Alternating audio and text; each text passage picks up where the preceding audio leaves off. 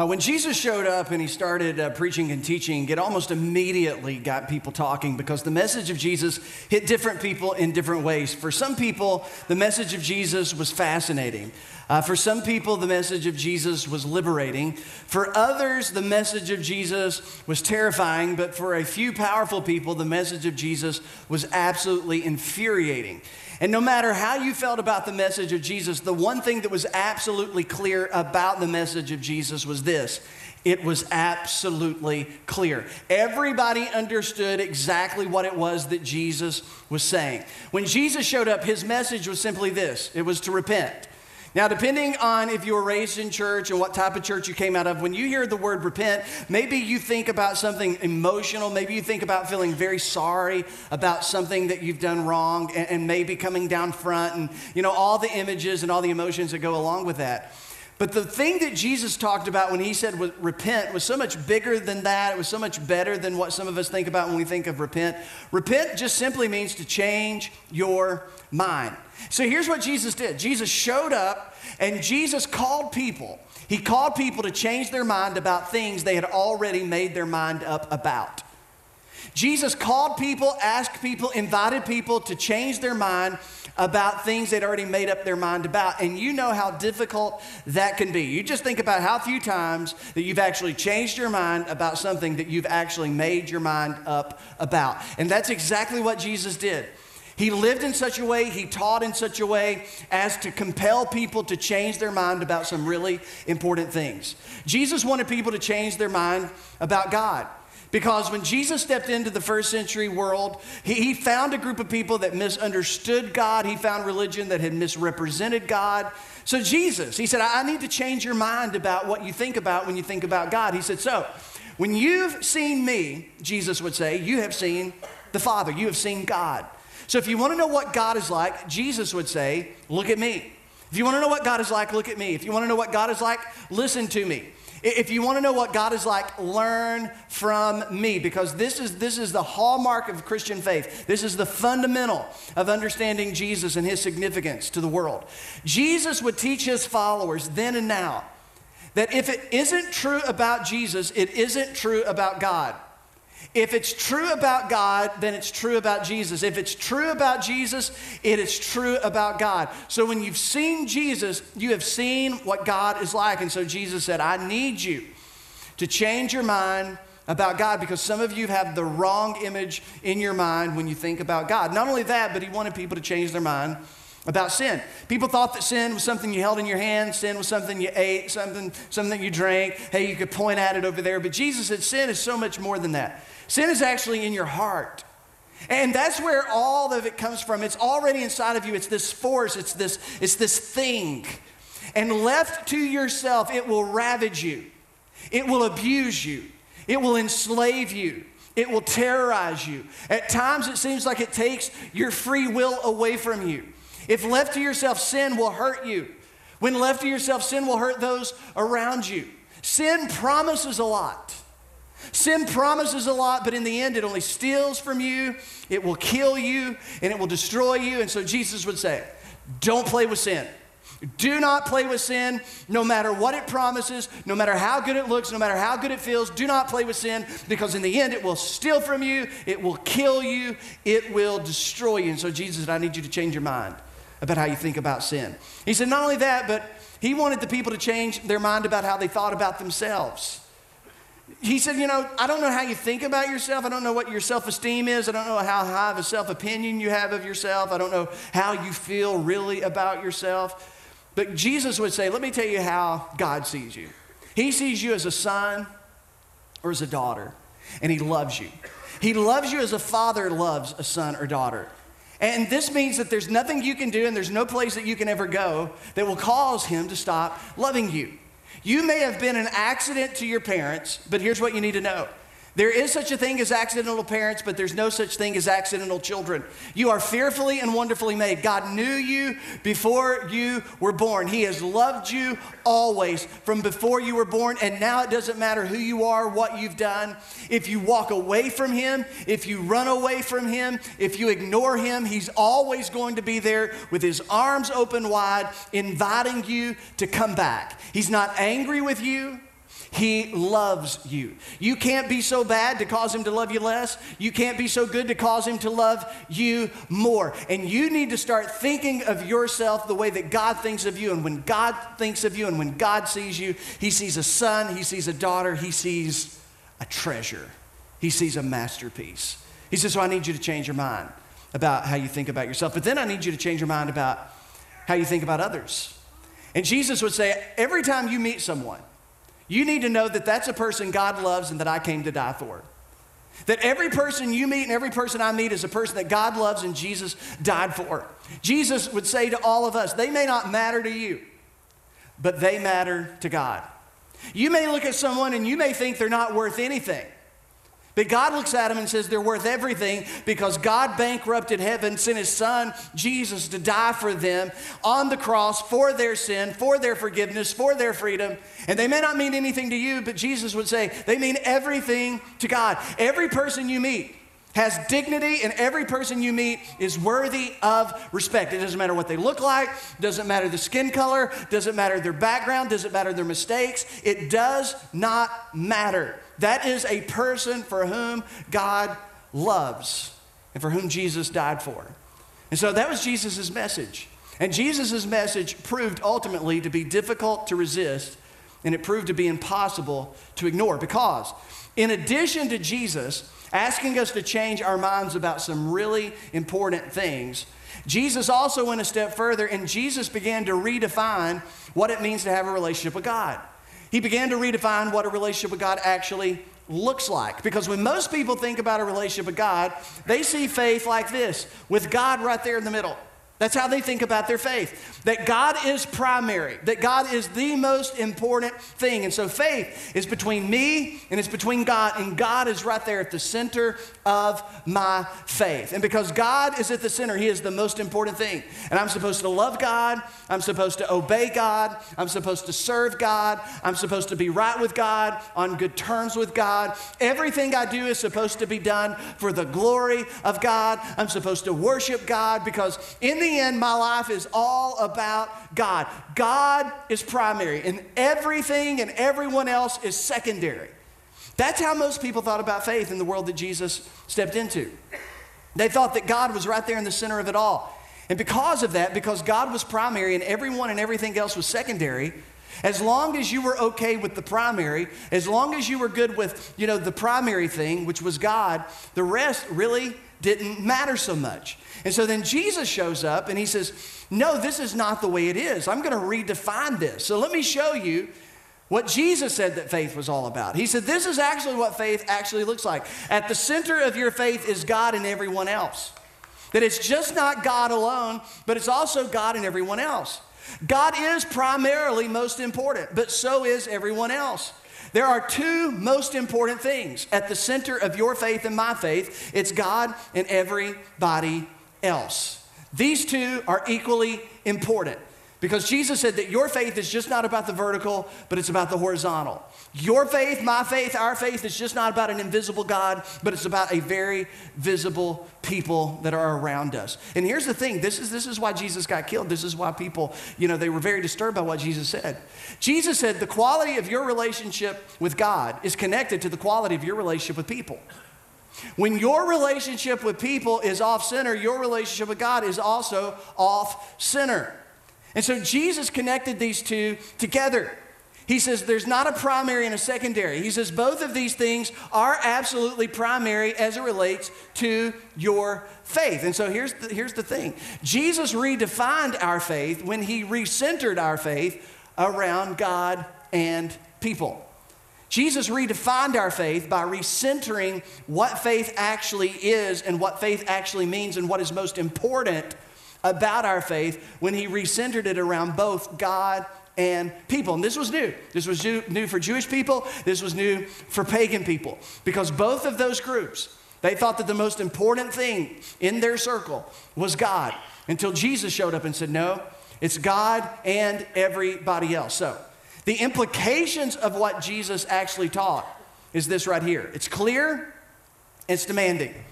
It's clear and it's demanding. Here's what Jesus taught. Jesus taught that you aren't God-centered unless you are also people-centered.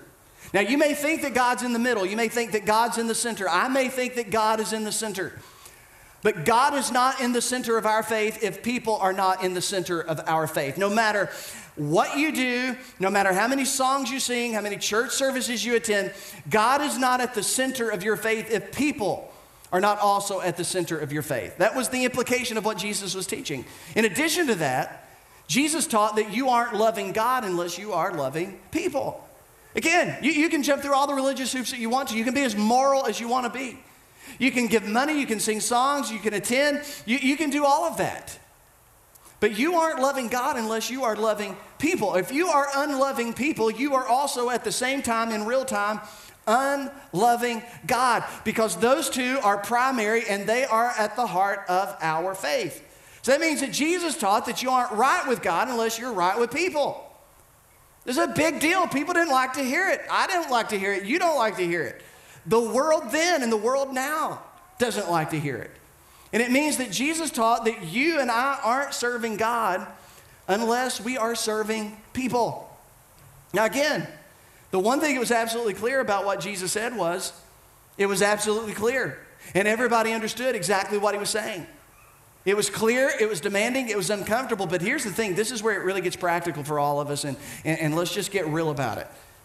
It gets unnatural. The most natural thing for me, the most natural thing for me is for me to love me before I love you. That's what's most natural for me. The most natural thing for me is for me to seek a way to serve me before I think about serving you. The natural thing, the easiest thing for me, the easiest thing for me is for me to make sure I protect me before I worry about protecting you. The, the thing that is easy for me is to make sure that it works out for me before I'm so interested in if it works out for you. That's what's natural. It comes natural for me to love me first. It comes natural to me for me to serve me first. And I suspect, I suspect that it may be true of you as well. It is unnatural for us to love others before we love ourselves. It is unnatural for us to seek ways to serve someone else before we serve ourselves. It is unnatural to think, how can I make sure this works out for you before I worry about if it's going to work out for me? It's unnatural for me to say, no, you are more important than I am. Your future is more important than my future. Your interests are more important than my interests. That is completely unnatural. But Jesus said that is actually what is at the heart of what it means to follow me. It was clear, it was demanding, it was uncomfortable, it was unnatural. One day, a rich young ruler came up to Jesus and said, Jesus, what must I do to inherit eternal life? And Jesus looked at this rich young ruler and they had a conversation. At the end of that conversation, Jesus looked at the rich young ruler and said, okay, you need to take everything you have, all your possessions, you need to sell it and then give away the money and then come and follow me. And the rich young ruler thought about it. And then he walked away sorrowful. You know why? Because Jesus in that moment surfaced something in his heart that perhaps may be in many of our hearts this morning. Jesus surfaced within the heart of the rich young ruler that his first instinct was to serve himself before he worried about serving anyone else. That his first instinct was to make sure that it was going to work out for him before it worked out for anybody else. To serve everybody else by taking all that he had and selling it and giving all the money away. That didn't seem to be working out very well for him, though it seemed to be working out well for other people. And it surfaced within his heart, his desire to shore his own bets, to secure his own future, to serve himself before he was willing to serve anybody else. And that's the reason he went away sorrowful, because he knew he couldn't follow Jesus with that type of love of self. And so the disciples, they're listening to this whole conversation, and they're thinking to themselves probably what you're thinking, well, wow, that was, that was, pretty, that was pretty tough. I mean, take all that you have, sell it, and give it away. That, that seems, whew, I don't know about that. And, and so all of a sudden, they're thinking about this, and, and they're beginning to ask the question, well, then who, who can be saved? Who, who can make the kingdom of God? If, if that's how hard it is, if we've got to serve other people before we ever think about serving ourselves, and we got to love other people above how we love ourselves, and, and if that's what it means to follow you, who can do that? Because this is so unnatural. Who can actually do life like that? And Jesus looks at him and says, well, with you it's impossible, but with God all things are possible. And, and then in the midst of all that conversation, Simon Peter, he's over there thinking. You know, have you ever had something you wanted to say, but you never had an opportunity to say it, but the moment the opportunity came, you were like ready because you've been waiting weeks to say it, and then when the moment came, you were like, boom, yes, okay, and, and then you just spoke. This is kind of what happened with Simon Peter. In the middle of all of this, he's been thinking this for weeks. He, he, he's been thinking and saying this to himself for some time. He says, Peter answered, said, Lord, we have left everything to follow you. What then will there be for us? Jesus, I've been thinking about this. Actually, I've been thinking about this ever since you came walking by the Sea of Galilee. You looked at us and said, hey, follow me. And we left our fishing nets and we followed you. Remember that? Jesus, I don't know if you know this, but following you is not always easy. Jesus, I don't know if you know it, but sometimes following you isn't always popular. It's not always comfortable. Matter of fact, Jesus, we've sacrificed a lot. I don't know if you've noticed. We've sacrificed a lot to follow you. We've said no to some things to follow you. We walked away from some things in order to follow you. So Jesus, I have a question because I've been thinking about this. In light of what you told that rich young ruler guy, what's in it for us then? And that's the question that comes easiest to all of us. What's in it for us? What's in it for me? I'm going to do all this, but what's in it for me? If I'm going to keep on following you, Jesus, what's in it for me? Because I've sacrificed some things, I've given up some things, I've said no to some things, I've abstained from some things. What's in it for me? What's in it for us? And here's the thing. Whenever you and whenever I ask that question, it gets us off the tracks of what it means to follow Jesus and love God and love people. It gets us off the track of what it means to serve God and serve people. What's in it for me? That's the natural question. That's the easy question. That is our first instinct. Well, what's in it for me? And that's what Peter was asking that day. And so Jesus is going to tell him about the glory days. Not the glory days that was, but the glory days that were on the, on the way. The future kingdom, the coming age. And here's what Jesus said. Jesus said, truly I tell you, at the renewal of all things, when the Son of Man sits on his glorious throne, you who have followed me will also sit on twelve thrones. Everybody say thrones. Thrones. Thrones.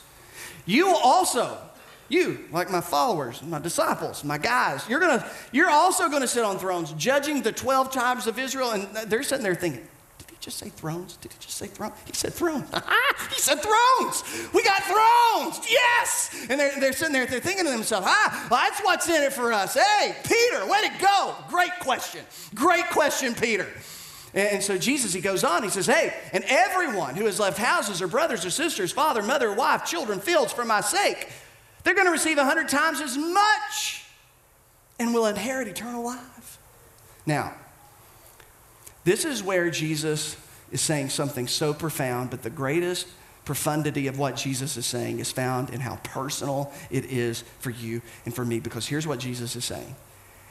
Jesus says, whatever feels like a sacrifice to you in order to follow me, whatever you feel like you're giving up in order to follow me, whatever you feel like you're having to say no to in order to follow me, whatever you feel like you're having to abstain from in order to follow me, he says, here's what I want you to know.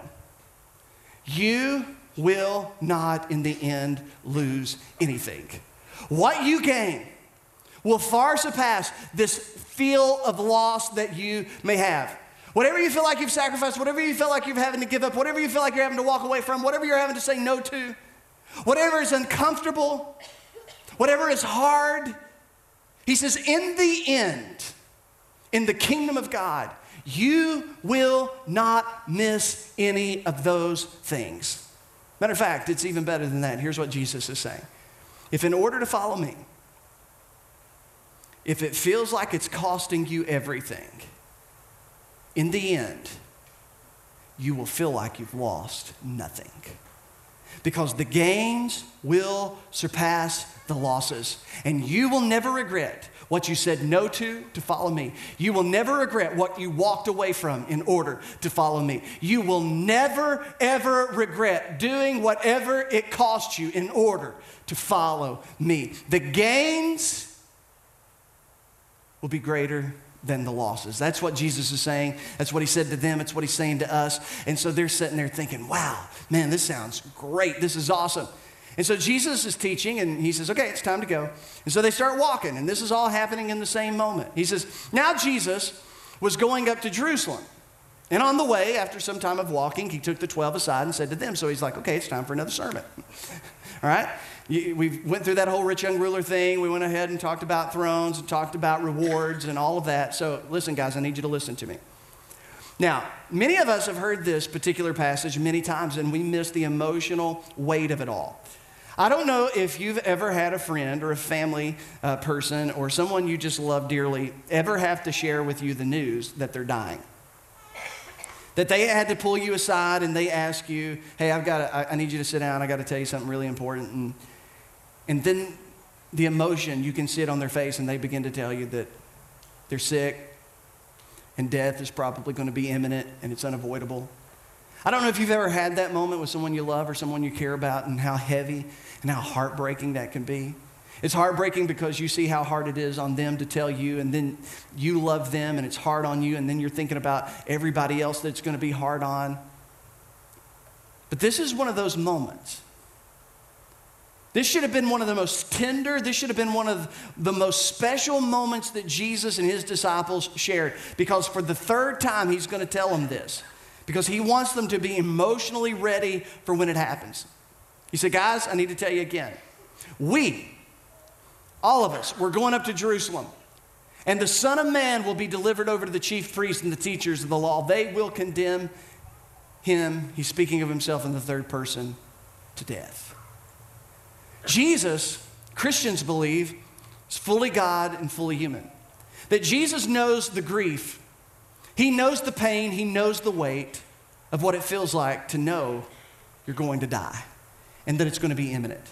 Jesus carried that, he walked in that, he knew the pain of that, he knew the grief of that. He knew what that felt like to look at people he loved and to knew that he was going to die, and he, he, he knew all of that.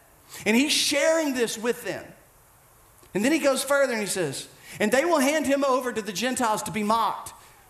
And he starts giving them graphic detail. Guys, when we go there, they're going to arrest me. They're going to strip me. They're going to beat me. They're going to put a blindfold on me, and they're going to punch me, and they're going to ask me, since I'm a prophet, who it is that's punching me in the face. Guys, they're going to put a crown of thorns on my head. They're going to make fun of me. They're going to spit in my face.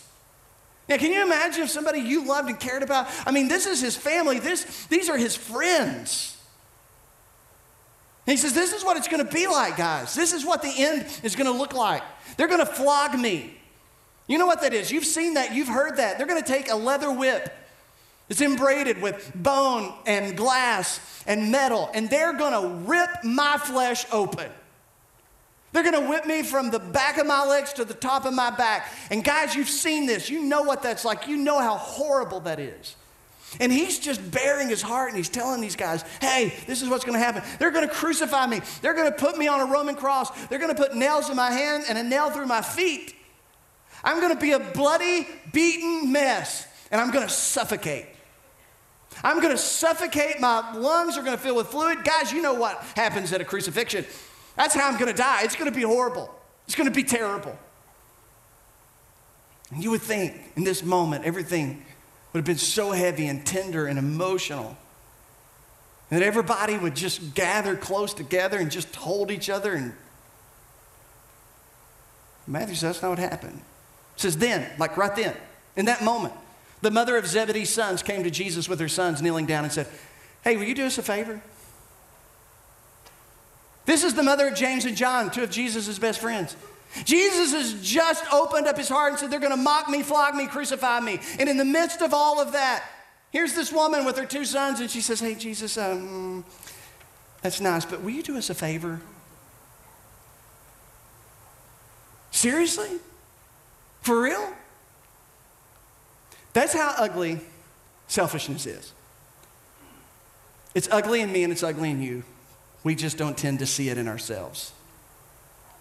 Self-love and self-serving makes us so immune to the pain of other people, to the circumstance of other people, that we skate on by it. Jesus said, I'm going to be mocked, I'm going to be flogged, I'm going to be crucified, but I'm going to raise the third day.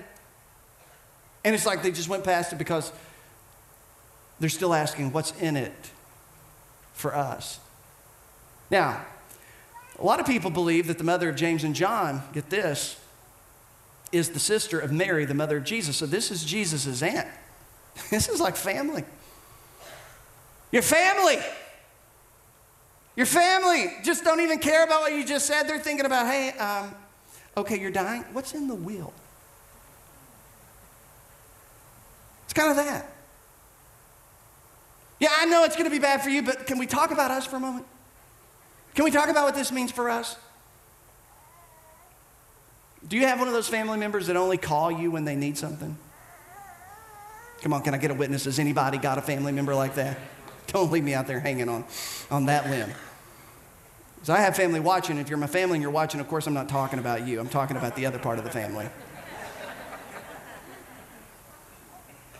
It's like they only call when they need something. And so there she is. And we know that, according to Mark, that this is just not her overstepping her bounds as a mom or trying to, you know, eager to get her sons a, a particular position. This is James and John. They're in on it as well. And it's as though no one's listening. You know what? They weren't. You know what they were thinking about? Thrones. They were planning the party. They were thinking about what their thrones are going to look like. They were thinking about what it was going to be like to sit in the kingdom. It's going to be good. They're worried about themselves. That's all they're thinking about. Jesus said, hey, what is it then that you want? She said, grant that one of these two sons of mine may sit at your right and the other at your left in your kingdom. Jesus, I know your other disciples, and hey, I love them. I care about them, but I want you to know my sons are obviously better than them. So why don't you put one at your right, one at your left? Because obviously, if they're at your right and at your left, that works out well for mom. That works out well for my sons. Because really, we're still thinking about what's in it for us. Jesus said, you don't know. You don't know what you're asking. Can you drink the cup? And the cup was just an Old Testament metaphor for suffering. Can you drink the cup I'm going to drink? And then listen to these bozos. We can. We can. They were so stupid. This was the same cup that Jesus said, Father, if it be your will, let this cup pass from me.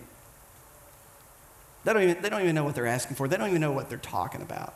And Jesus said, you indeed will drink from my cup. But to sit at my right or left is not for me to grant. These places belong to those for whom they have been prepared by my Father. And it says, and when the ten had heard this, they were indignant. I say indignant they were with the brothers.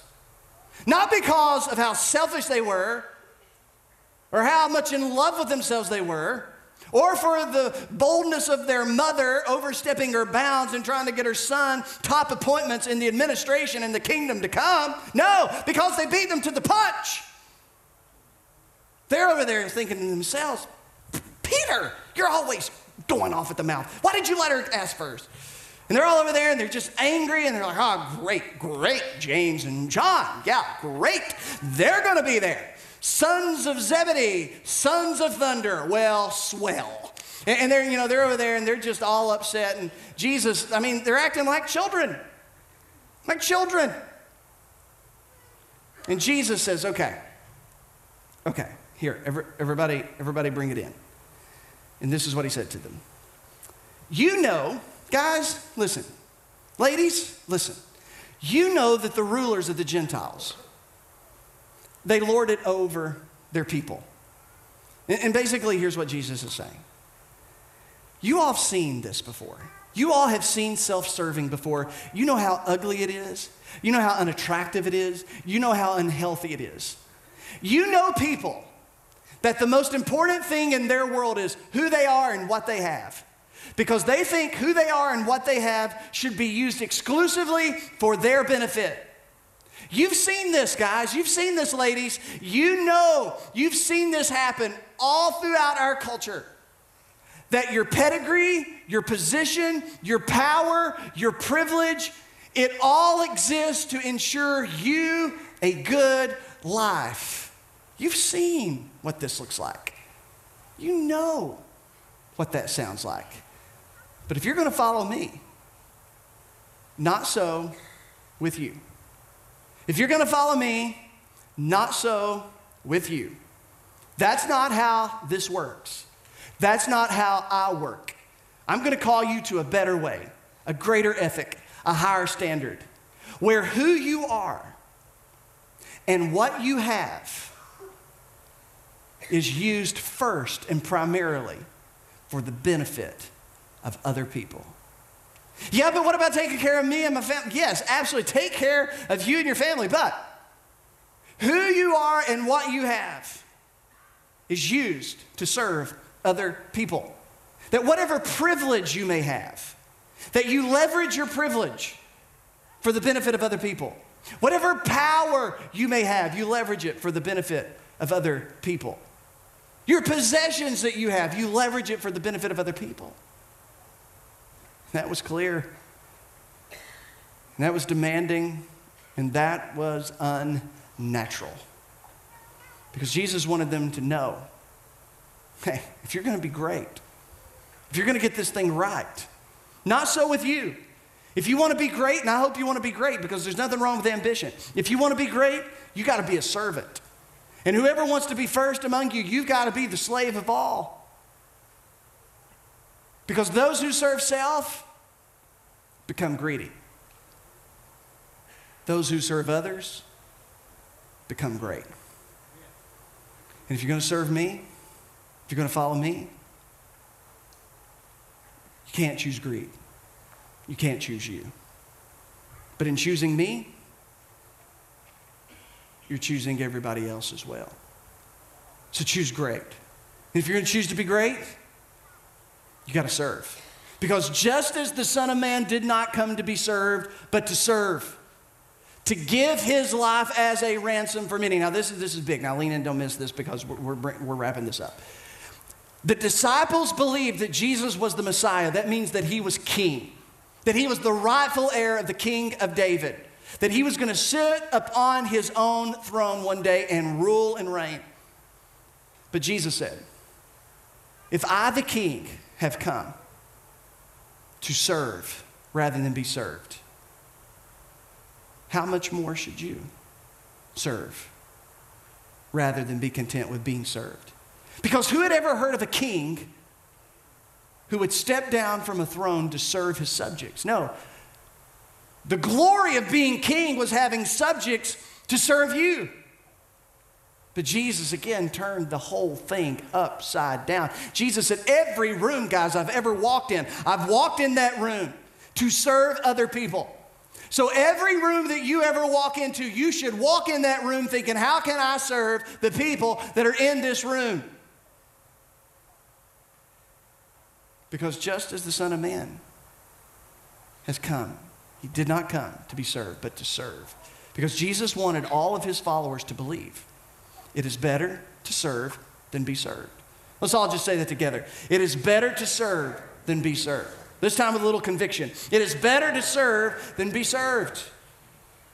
Two days later, after all this conversation, Jesus is going to demonstrate this in the most profound and unforgettable way. He takes his twelve to an upper room. He's going to celebrate Passover with them. And as they get ready to celebrate Passover, they're all gathered there in the room, and there's a basin of water, and there's a towel. And at that moment, it would be customary for the person who has the lowest status in the room to wash the feet of those with higher status in the room. But that's when Jesus shocked everybody.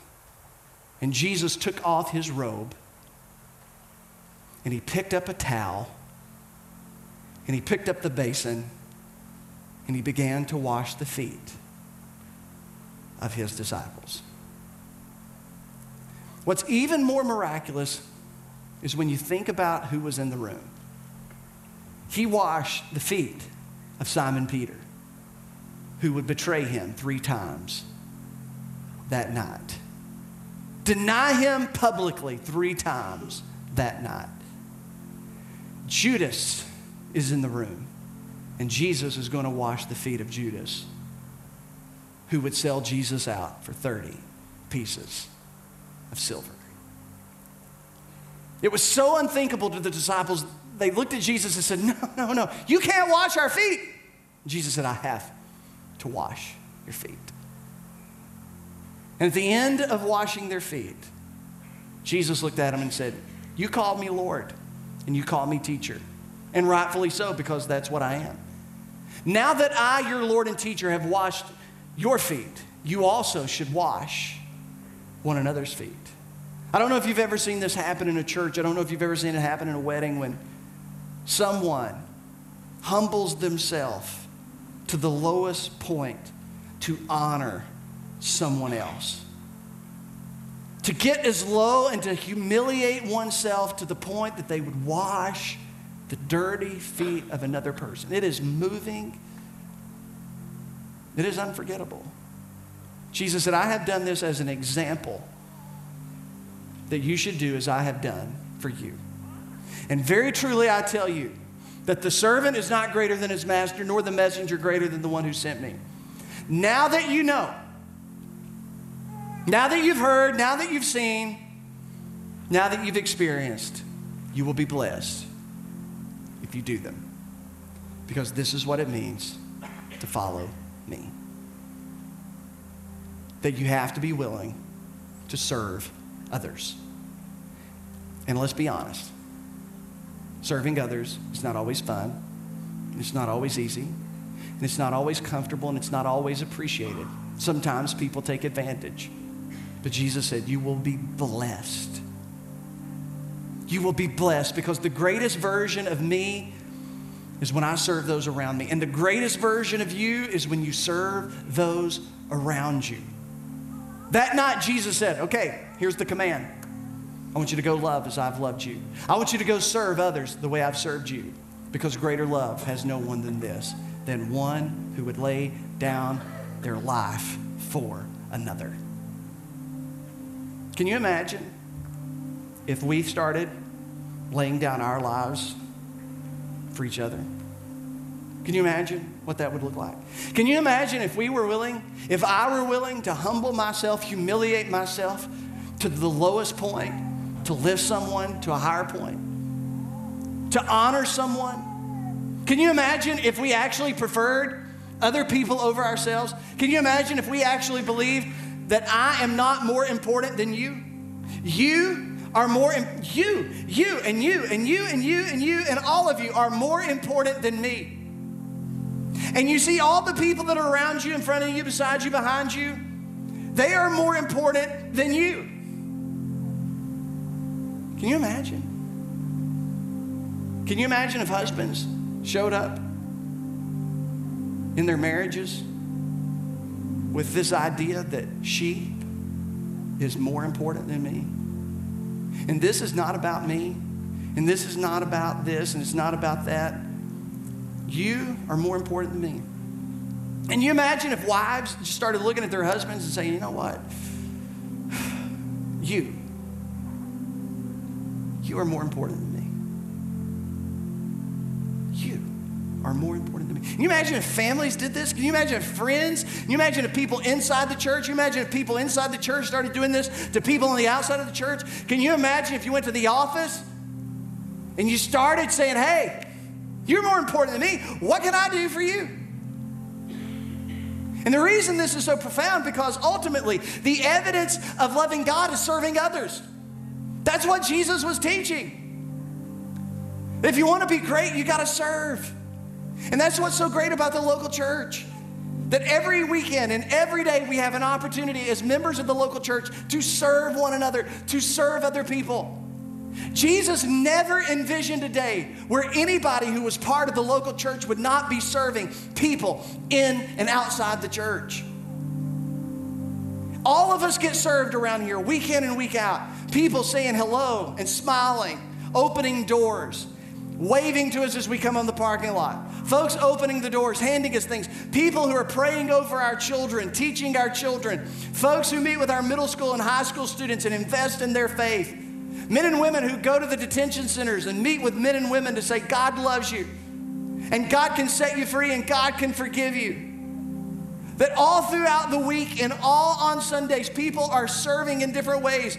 They're playing instruments, and they're singing, and they're pushing buttons, and they're holding cameras, and they're running lights, and they're doing things that you'd sometimes never see, but you are the better for it. And so here's what I'm going to ask you to do. I'm going to ask you that in life, between the two, two, two choices that you have, and there's only two, to be greedy or be great, choose great. In the choice between serving ourselves and serving others, let's choose to serve others, because when they walk by our caskets one day, and they will walk by our caskets one day, may they walk away thinking, she was great. He was great. Because they gave their lives to other people. They served other people all the time. Let's choose greatness. Let's choose to serve others, even though it's so easy to serve ourselves. Let's decide to ask the best question of all. What can I do to help you? Rather than waiting for people to ask what they can do to help us. Every room we walk in, every person we meet, may the question we're most concerned about be, what can I do to help you? Rather than me thinking, what can you do to help me?